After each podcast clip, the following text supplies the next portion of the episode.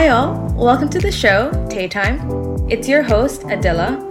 During each episode of this podcast, I get the privilege to chat with inspiring and creative women from underrepresented backgrounds. I hope that you enjoy listening as much as I enjoy creating each episode for you.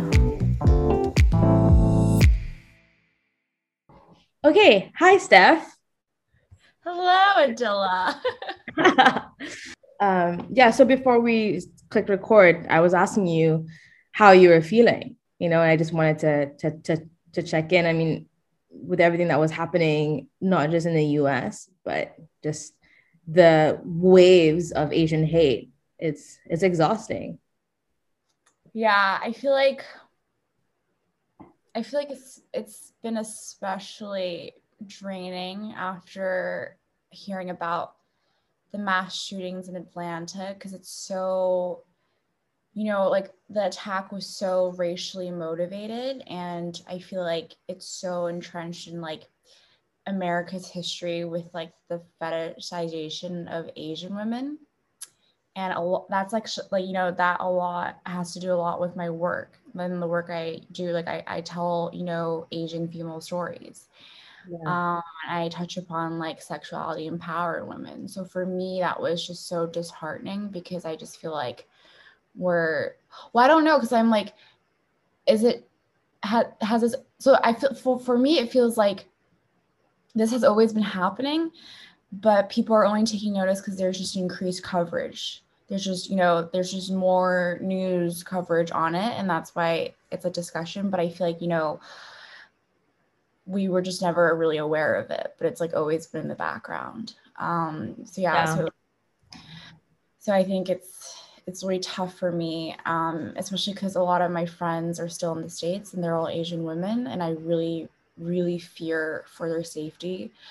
Um, I had a conversation with some of my girlfriends in New York, and then they were saying how, you know, like one boyfriend was like, you should bring pepper spray on you. And she was just, you know, really anxious about um, and worried about how she will go from like place to place in New York. Um, so it's just yeah i just i'm just really discouraged by the news in america right now. And i'm glad i mean i'm in china so obviously i don't feel the same sense of like everyday fear. Yeah, um, but and i'm i'm so thankful for that but i just can't say the same for my girlfriends um back in the states. So yeah it's been a heavy week i feel like especially also after the the woman in London as well. Yeah. It's just it's just like being a woman and now a woman of color is just how is it that we are we live in fear in 2021? I don't know. Yeah, and I, and, and I think you know I was trying to grapple with my own emotions about this. I, I was feeling very vulnerable and in, and in a, such a bad headspace the last two weeks. Um, I think the the murder, the, the tragic death of Sarah Everard was like it, it was an eye opener, and it's sad, right? Because there's actually not very like she and I are not very separated very much. I mean, my boyfriend Elliot's friend knows the girl, so oh my god, yeah. So it's just it's so close to home.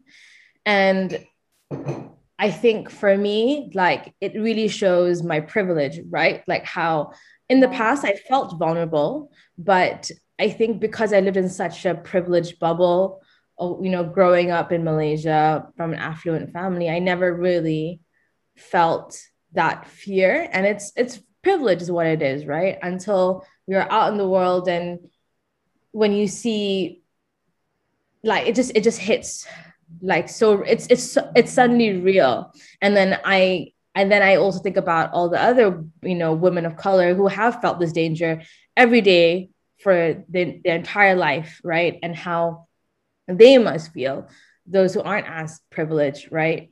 Um i mean just regarding the news of sarah everard there was news about how um there were other women who had gone missing in London in the UK, but they weren't paid attention to because they were black, right? And yeah. it's it's like you, you see so much international outrage for Sarah Everard. Um, and we should not diminish that, right? It's good yeah. that people are talking about women's safety, but no one was really talking about women's safety when Indigenous women in Canada go missing all the time, yeah. right? And their bodies are found months or years later, if ever. Yeah. Um, so yeah, it's just it's all so it's so emotional. It's so sad, and I I was watching a video of this seven year old uh, Asian grandma getting attacked by a thirty year old white man. Oh, Did yeah. you see that video? Yeah, and then she she she attacked him back. But the most infuriating part was he was on a fucking stretcher. Yeah. And she was just on the side with an ice pack. I was just like, damn, can white people just like learn? like, I don't understand. Like yeah. he was being like stretched, like sent away in an ambulance and stretcher, and he just looked so pathetic. I'm like, you are a pathetic human being, like for, to attack people like yeah. that. Um, yeah, uh, I am. Thank you for bringing to my attention that uh, fundraiser. So oh, yeah, um, I will make sure to link that in the uh, description of the episode and also on Instagram, so people know where to direct their donations if they want to. Oh, yeah, I do want to know just I don't I don't know if other people noted in their episodes, but as a guest on the episode, Adila um, so kindly offers a hundred pounds and she lets you kind of she lets you choose which you know organization you wish or community you wish to donate to. And so um, in the wake of everything that's happened we thought it was most appropriate if we donated to the gofundme um, AAPI page. So yeah, thank you, Dills. um, I think as as much as we can do, uh, it's really important. And on a related tangent, another tangent, um, you know, I was thinking about this, like as a person of privilege, um, you know, with money, and um, I've been really thinking about trying to channel more um, like try to put the coin where my mouth is, right? So that's actually a lot of great resources on Instagram of like, you know, Rachel Cargle, um, all these really great Black educators. Um, they also accept donations and memberships. Um, so I would encourage other people who are in the position to donate on a regular basis to do it because you're not donating to charity, you're investing in change. And that's something that um, I have been trying to uh, push myself to do more right? To commit myself to um, anti-racism um, mm-hmm. and trying to actually dedicate uh, funds for change, which is actually an important element to it. Yeah, I think it's important, especially now, because you know I also take part in it. You know, where you repost on Instagram or whatnot, and a lot of it can be seen as you know armchair activism. Yeah, and that also is like precarious thing. So yeah, I also want to like hold myself accountable to that as well. Um, so yeah, we should all do our part part if we, you know, have the privilege to. I agree. Yeah. Um, but yeah, thank you so much for for coming to talk to me. And I I, I know it's been exhausting. I'm really sorry. I should have extended the option for you to to record next week. No, um, it's really fine. I'm so glad to just, you know, have something to look forward to and engage in something really, you know, um, nourishing. Yeah. Uh, it's good. I that's how I find it too, you know, like at the yeah. end of a drinking week, I look forward to these sessions with different people because it's just it brings joy to your life during some really dark times. Yeah, yeah. Just finding connection and relationships. So yeah. For those who don't know, Steph and I go way back to when we were like 15. You're 15. Oh my God, 10 years ago. Holy crap. That's insane. Uh, we were such little babies. I remember like running to your room or you running to my room on campus. Um, wow, should really sponsor this podcast. Wink, wink. Yeah. Wait, can we at Choate alumni? oh, we will definitely add to alumni. the like the one, the few good things that no, just kidding, Choate, we love you, but things that came out of our experience. Um, you know, are just these friendships? Yeah, so there was a survey that I think Choate alumni set, sent out. It was asking, can you rank uh, according to from high to low the the best things that you got out of Choate? And it was like education, relationships with friends, um, personal growth, or something like that. And I put at the very top, it was like friends, relationship with friends. Yeah, um, that's that was really important. Um, but Choate was such a weird time. Like navigating such a wide space as a young Asian woman yeah. was so confusing. Especially 10 years ago when really, you know, the landscape was the cultural landscape, I feel like was so different. Um, yeah, I mean, like Dills and I previously like talked about this, but just, you know, when we arrived on a very white campus, um, we tried so hard to fit in. And obviously you know the first thing that comes to mind is you know your wardrobe. It's crazy and so stupid to think that like literally as as, as soon as we like step on campus we're like we gotta buy like j. Crew or like vineyard vines or whatnot just to like assimilate and just yeah. like, part of that weird preppy like particular new england culture um yeah I, I i remember that so clearly um and that's been ingrained in my in my childhood and my like experience as a person from such a young age because you know malaysia's post-colonial country but we still um idolize i don't know if that's the right word but we still sort of uphold a lot of these like mm-hmm. like colonial structures. So a lot of it when i was in school in malaysia for example we had a lot of um white teachers you know white teachers were prioritized over local teachers or people or, te- or teachers were people of color. Um, we prioritize like british history. So it was very much very like an anglophile kind of growing up experience and then when i moved to the states it was suddenly like my my life shifted and my entire worldview shifted because suddenly it was like and now america and america's whiteness was what i like aspired to be and mm-hmm. aspire to assimilate into. Um, yeah. And, you know, when I look at your work now, I see that your perspective has completely changed. And yeah. it's also challenged me to change my perspective. And it actually also made me realize just how much my gaze is panders towards the white gaze. Um, like I never really thought of Asian womanhood as beautiful, as sexy, because I we've just consumed so much other content that's all about the white female form. Yeah. So, um, yeah, can you tell us a little bit about your work and and what inspires you? So, a lot of my work, I think the consistent, you know, element in a lot of my work is that I feature female protagonists, whether it's in photos or films the you know the hero or the star or the subject of whatever I'm shooting will be uh, a, an Asian woman. Mm-hmm. Um, just because I think that was so heavily influenced by my upbringing, where so I grew up in Beijing and I grew up, you know, watching a lot of Chinese films, which I love, you know, you know, fifth generation films, like Raise a Red Lantern or like Red Sorghum and all of that. Um, that put like Chinese cinema on like the global map. Mm-hmm.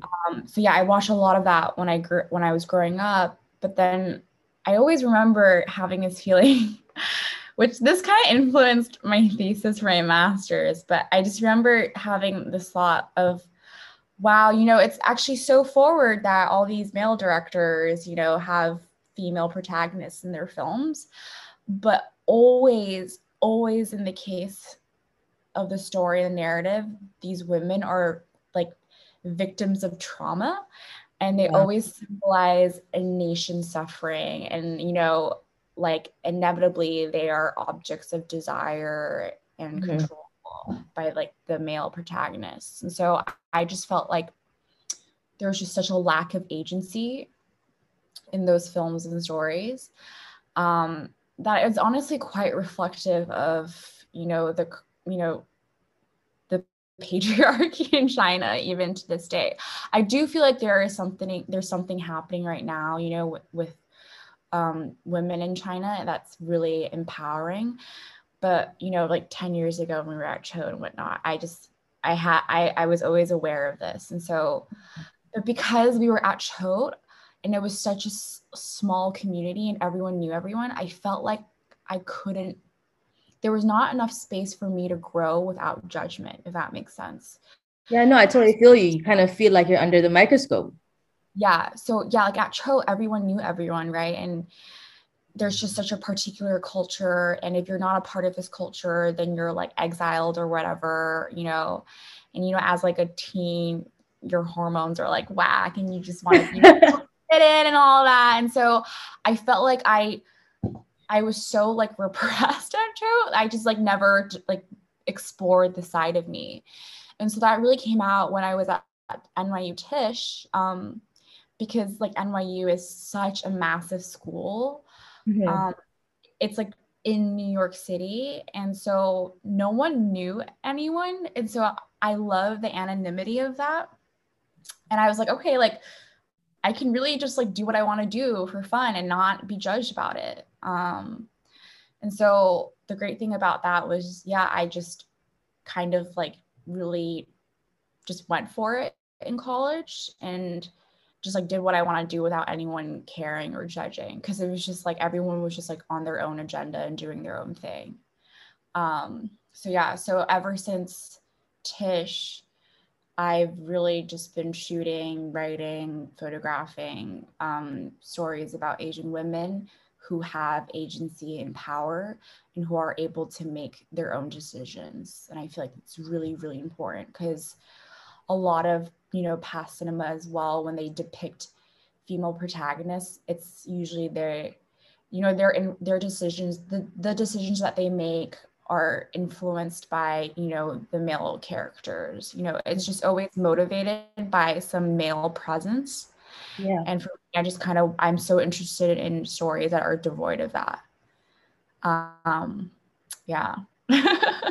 That's so empowering and I it makes my heart just like jump a little bit inside.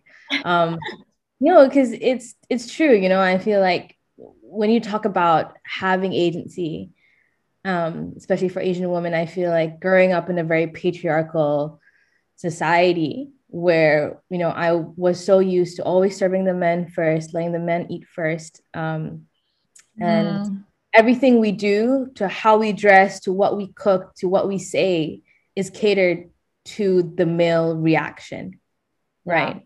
And that is mm-hmm. something that really does a lot of damage for you as a young woman because your identity is completely formed around the other sex.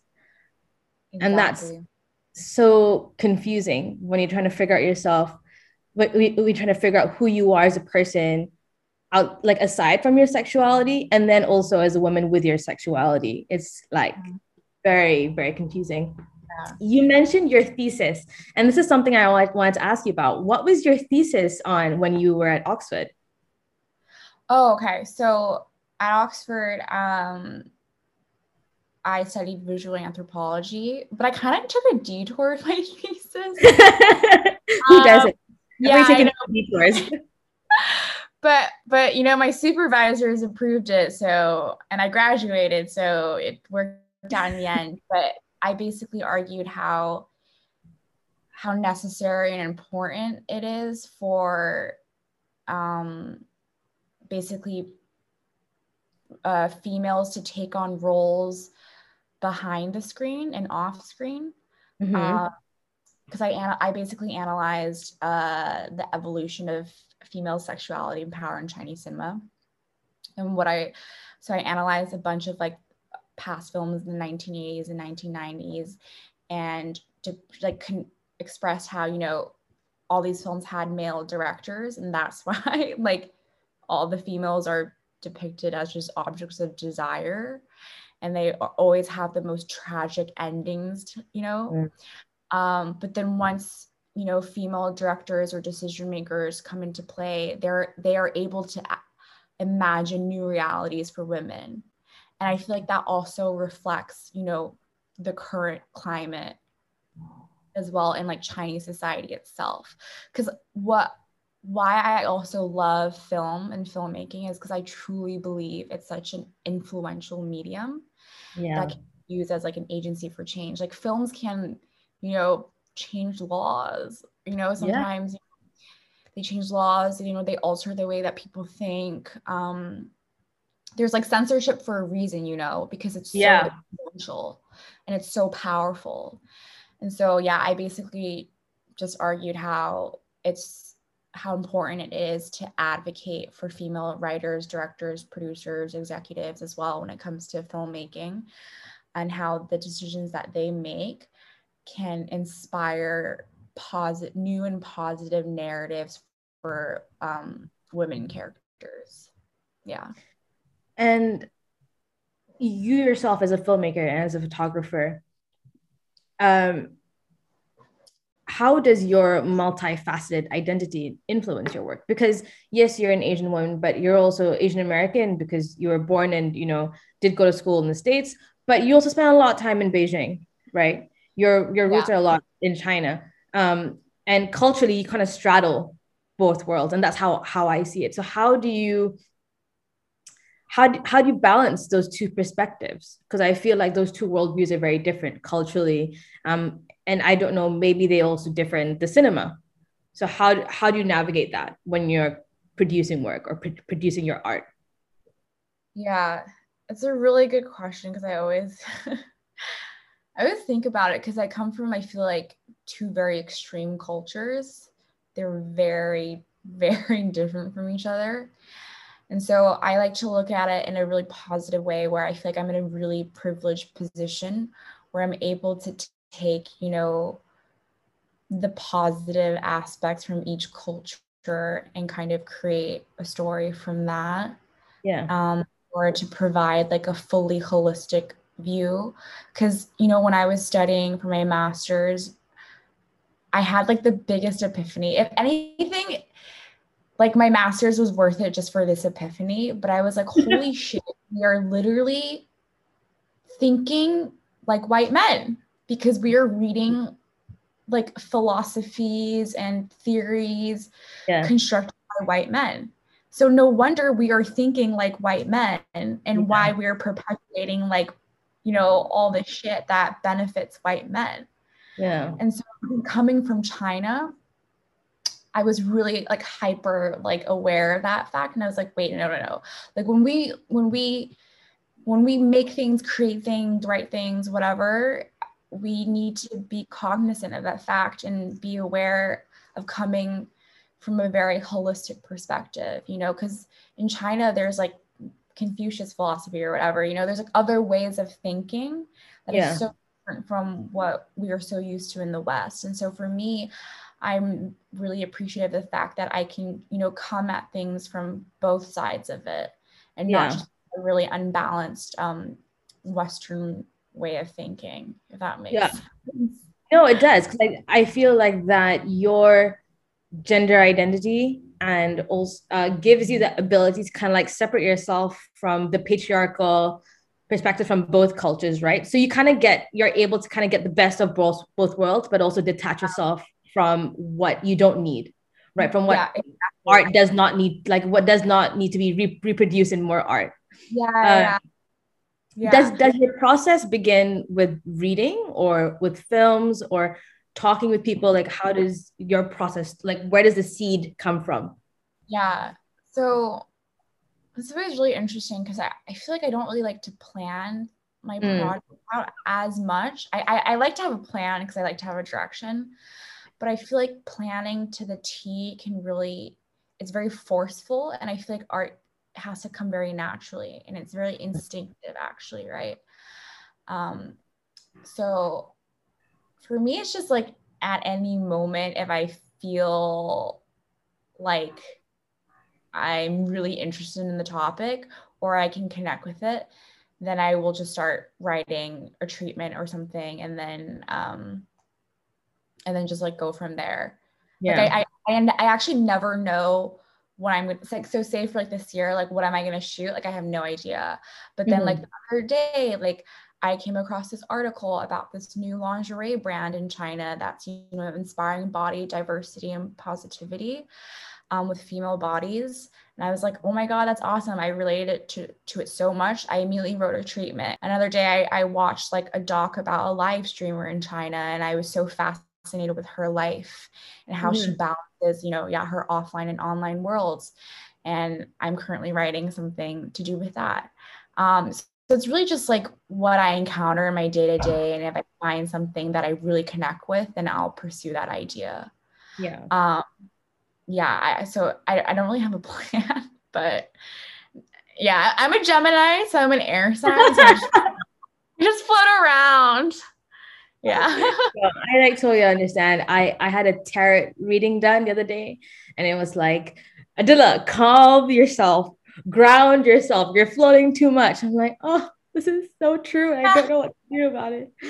Um, that's really exciting about your uh that you're pursuing work with the lingerie brand um i feel like elements of asian women's sexuality and empowerment is like a theme in some of your stuff okay.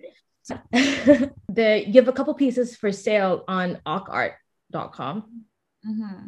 and those ones really capture uh like a female body she's wearing a lingerie it's intimate um, and you know if i had seen that not knowing that you t- and i'm just i'm like still trying to pursue um, work for them but yeah so i did that took the photo um, and say if i knew that it was a white guy or just a guy in general i would have been like really put off but knowing that it's you behind the camera that's very liberating and very empowering mm-hmm. um, and I was gonna ask you, like, is there a certain message you're trying to communicate to the viewer?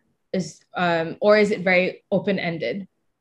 Mm-hmm. Um, first of all, thank you. I'm so emo by your compliments. Um, but I feel like I feel like there is a message, obviously, because like that's why we do the work that we do.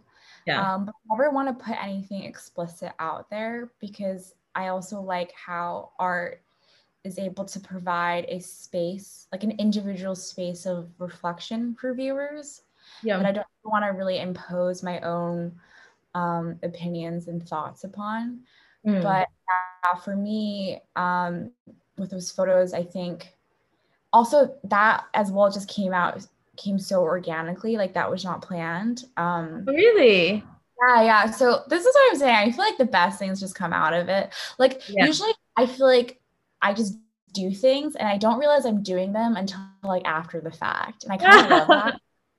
Um, and that that's like what happened with that photo series. It was just me and one of my best friends from Beijing. We've we've like known each other since we were eight and we just took a road trip together. Um, mm-hmm. and I just basically documented that whole road trip. Um, so so she also like models on the side as well. Um, yeah yeah so it was like this really like symbiotic relationship between you know model and photographer but as mm-hmm. well as you know a really deep and supportive female friendship. And then we just i feel like with those photos what we just like wanted to convey was just like a type of female friendship. And also with the ones with the lingerie especially i had no intention of actually having it come off as like super like intense with like um it's like hypersexuality.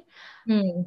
Kind of weird because like when I was shooting it, I just thought it was really like intimate and um powerful, but mostly intimate, yeah. you know, just like just my friend who is so beautiful and we were just at a fun location and you know she was just like really confident and like what what I most respect about her is how comfortable and confident she is in her own body.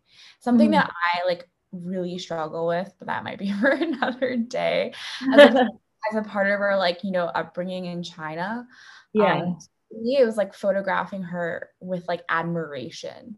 Mm. I feel like.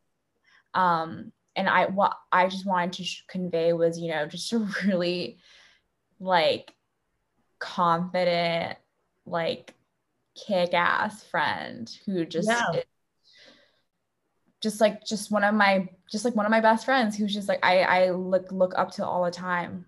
So that was really it for it. That's amazing. That's amazing. Yeah. I'm I'm currently trying to figure out which print to buy on allcart.com. Oh my god. Oh my god, thank you. it's really hard. I like all three of them. Yeah, it, it's like yeah, I mean it's it's in a series. So I guess it's like a weird like they go together, but then they could also be individual pieces as well. But yeah. Um yeah, I'm so glad. Um, are you planning on releasing more prints soon, or are you more focused on filmmaking right now? I'm like so open to both, and I yeah. feel like with filmmaking, I think that obviously requires a lot of planning, right? Because it's a huge mm. So I do have a lot of things in mind for that. But with prints and photos, it's it, it's so spontaneous for me. So yeah. I, I, actually I don't have an answer to that. I, I might have prints soon um because I just like never know what I'll like photograph. It's weird because you know as a photographer, I especially like what you a lot that you see on Instagram nowadays. It's like a lot of photo shoots, you know, the setups and stuff. Yeah. I have like imposter syndrome sometimes because I, I never shoot like that and I just don't know. Yeah.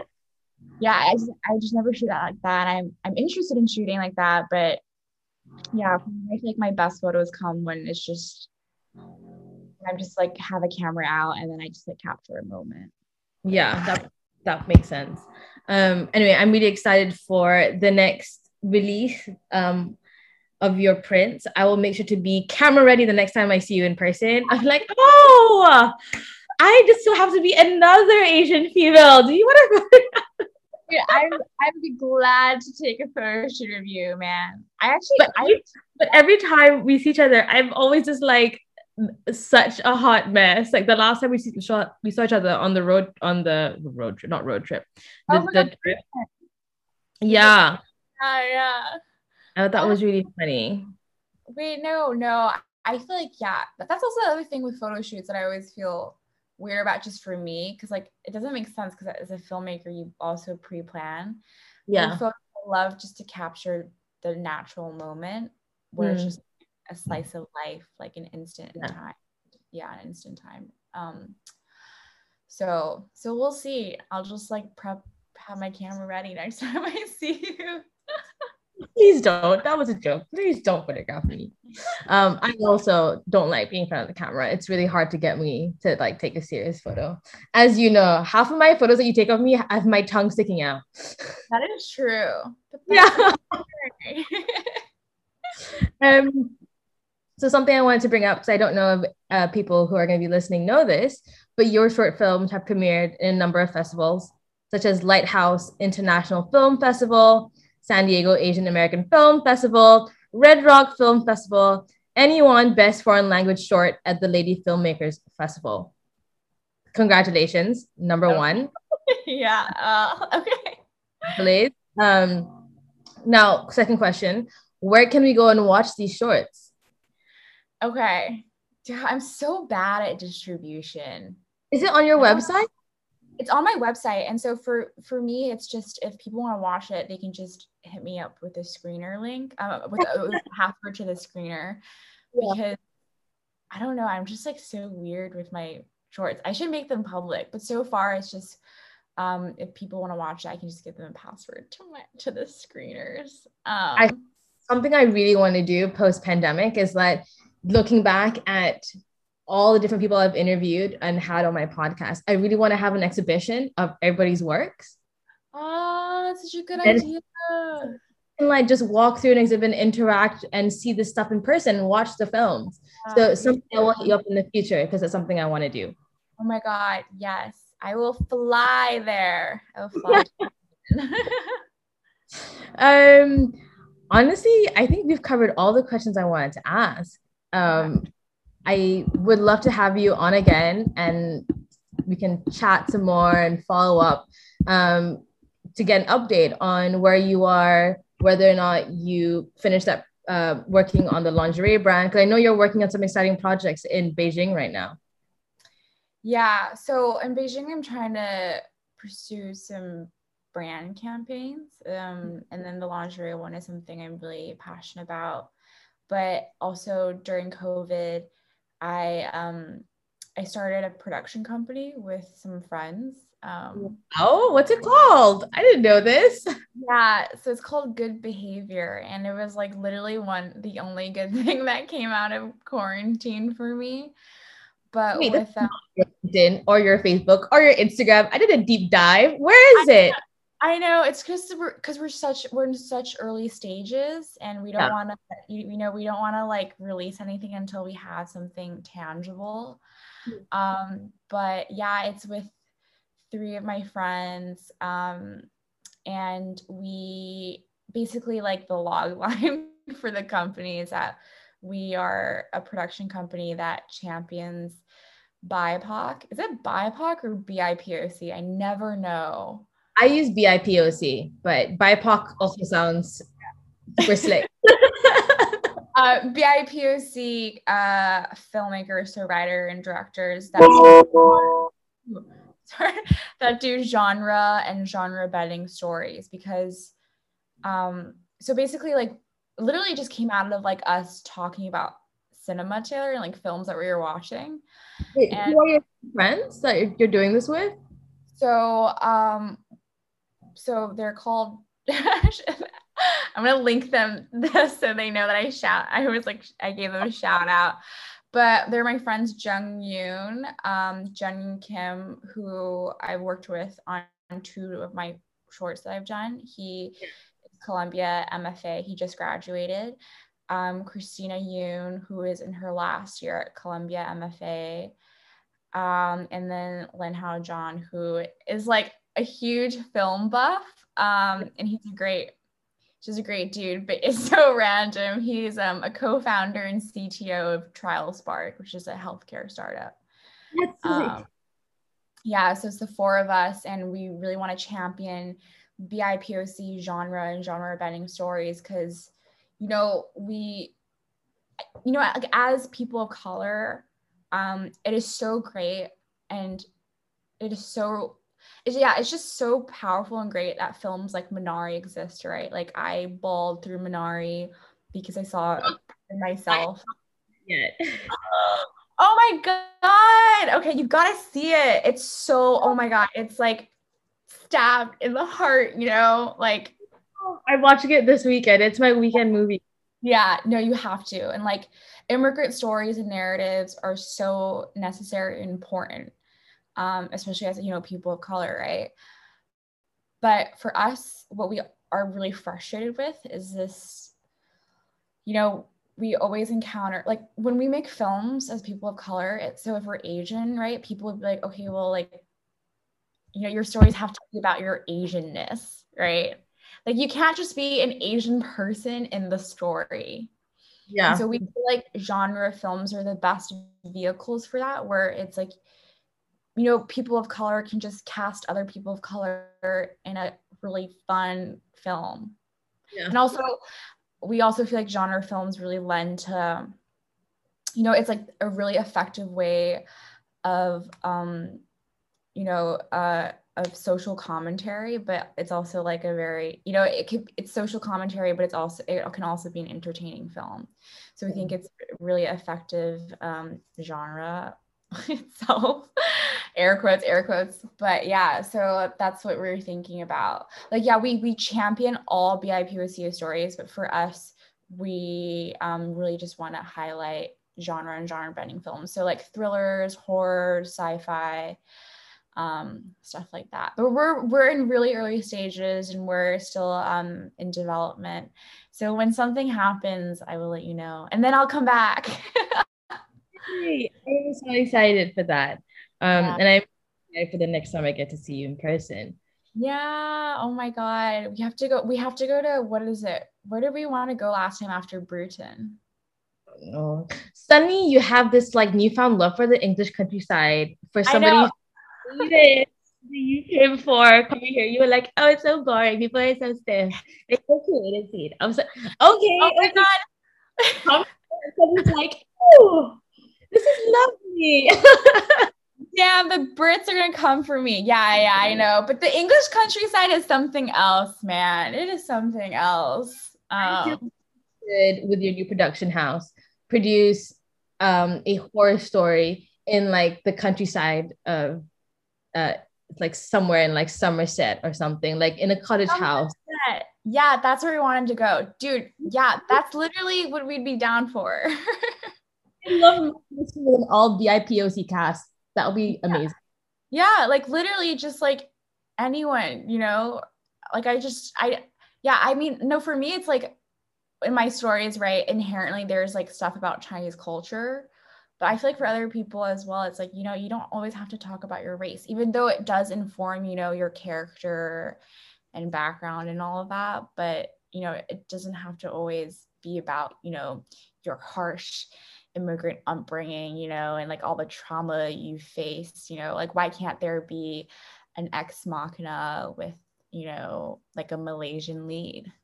Yeah, and it's true. I think that it's almost like the evolution of film, right? Like right now we're in the period where we're documenting so much about how our um race and our ethnicities like and our immigrant stories are have or like they're, they're center stage right now and i think where yeah. you're is like a step further right like those things can still exist they can exist in the background and they yeah. can inform the film but it doesn't necessarily have to be the main thing in the film you know exactly. and that's diminishing its importance it's just yeah. recognizing that our experiences bipoc are so nuanced yeah it's it's yeah that's such a good word for it. It's incredibly nuanced. Yeah and yeah to limit ourselves to only immigrant narratives i feel like is just really disappointing because you know there's we we're so diverse and there's just there's just such there's just a range of stories that can be told. And i think it's just hap it's just starting now which is great. And i you know people like um, Lee Isaac Chung and like Steven Yeun and like Chloe Zhao, Lulu Wang are like paving the way for us. So, yeah. yeah, so I'm very excited. Uh, filmmakers that I should keep an eye on and should watch. Oh yeah, yeah. Um, but yeah, I wait. Is it okay if I did add something to the previous point over when we were talking about the Atlanta attacks? Of course. This is just, yeah. Yeah, because because I feel like I really want. Well, I don't even know. I don't even know if I have any answers, but I feel like it's interesting to talk about the tax and how, you know, it's really a result of uh, yeah America's history with the fetishization of Asian women and how problematic that is, and why like I feel like cinema and filmmaking is so important, so incredibly important now, especially now because Hollywood is such a huge factor of perpetuating that stereotype. And I remember, oh, yeah. um, like my friend and I, one of my other friends and I, we, we always have this conversation where we're like rewatching, you know, canons of like classic cinema, and we're just like, wait, this film feels wrong, but no one is addressing it. And like it's still known and upheld as, you know, one of like the most influential and culturally like important and relevant works. And I especially film in. Film in uh, yeah, for me it was um so for me the first time I remember was um was breakfast at Tiffany's. And I remember being like, what the fuck is this white dude wearing this like teeth trying to be an Asian man, you know? But that was like an Asian man. But for me, like, um, so Diet Prada actually just posted a bunch of films, and that just reminded me of the conversation that I had with a friend.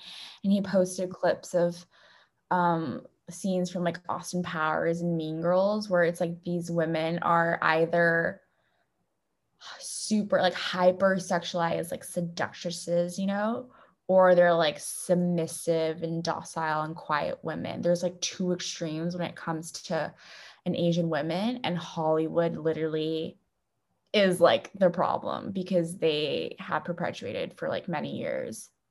Mm-hmm. that's why I just feel like more and more now, like I am so like riled up and like passionate about my work because it's like I want to be in control of my own narrative, you know. Um, and yeah, I remember reading this morning like how the fucking police like was defending the shooter and saying like oh he has a sexual addiction and he shot those women because they were tempting him. And i'm like fucking again? Like it's like they don't exist you know like i don't know. I was just i have like no words because i'm so angry but it's just like you why are you putting blame on them? Like it's like it's it's you it's the shooter it's like educate the white man you know? It's like the presence of the asian women like they're living their lives like you know they're they're being like a part of society and it's like how are you placing the i don't know for me i was just like god like just the white man literally just always trying to like regain control in the narrative but yeah um. It's victim blaming right? Like that even when people are just living their everyday lives yeah the ones that are like brutally victimized, the blame still goes on them because they've like like it's just constantly like women carry the burden of all the yep. men around, you know. Always, always yeah. It's it's yeah. really really exhausting because I think Asian women are it's so ingrained in our culture that we carry the burden and the problems of the men around us and we have to answer for them. And yeah. like actually until you mentioned it just now just how fired up you are about that narrative about how they were seducing him and they were tempting yeah. him i it didn't register with me how fucked up that was until you said it because for me I, i'm like so desensitized to that shit because i've always had to answer for the shit that men do around me you know yeah it, yeah they should stand on their own two feet and they should answer for the stuff that they do. It's why did you difficult for them to do to choose the right thing, to do the right thing. Yeah. Yeah. I am exactly. so thank you for bringing that up. Like it's just uh I feel like I want to get this like no, I'm probably not gonna get it tatted, but um there's a quote that I always like think back to, especially now that so when I watched this documentary about Nina Simone called What Happened Miss Simone, I think like mm-hmm. she has she says like an artist an artist's duty is to reflect the times. And i constantly think back to it because i'm like that's what i should be doing. Like even though i'm so discouraged by like everything in my own you know in the world and also my own personal experiences it's just like i have to keep thinking about that to like carry on. But yeah i am so yeah. so proud and I am so happy to see the woman that you've become. And like, oh my god, I'm gonna cry. I'm on my period. I feel like every time I'm on my I constantly cry. no, oh my god, no! Thank you so much for really, like, honestly, like, for providing the space for, like, you know, all these creators that you're interviewing. I think it's really cathartic for us to, you know, speak about this in a really safe space, non-judgmental space. So um yeah, I really and really enjoyed this still. and as a friend, like I love you. I love your work. Keep keep it up. Um, and I'm so looking forward to see the next chapter in your life and your work. Thank you. I will I will keep you updated when we shoot the horror film in Somerset. Sounds good. I love you, Jules.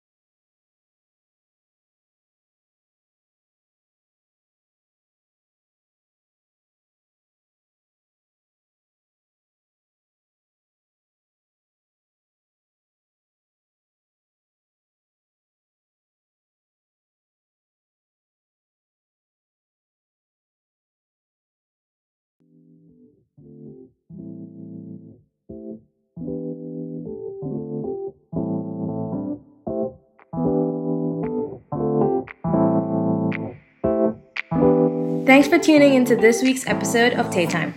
Be sure to subscribe to the podcast on Spotify and follow me on Instagram at tay.time.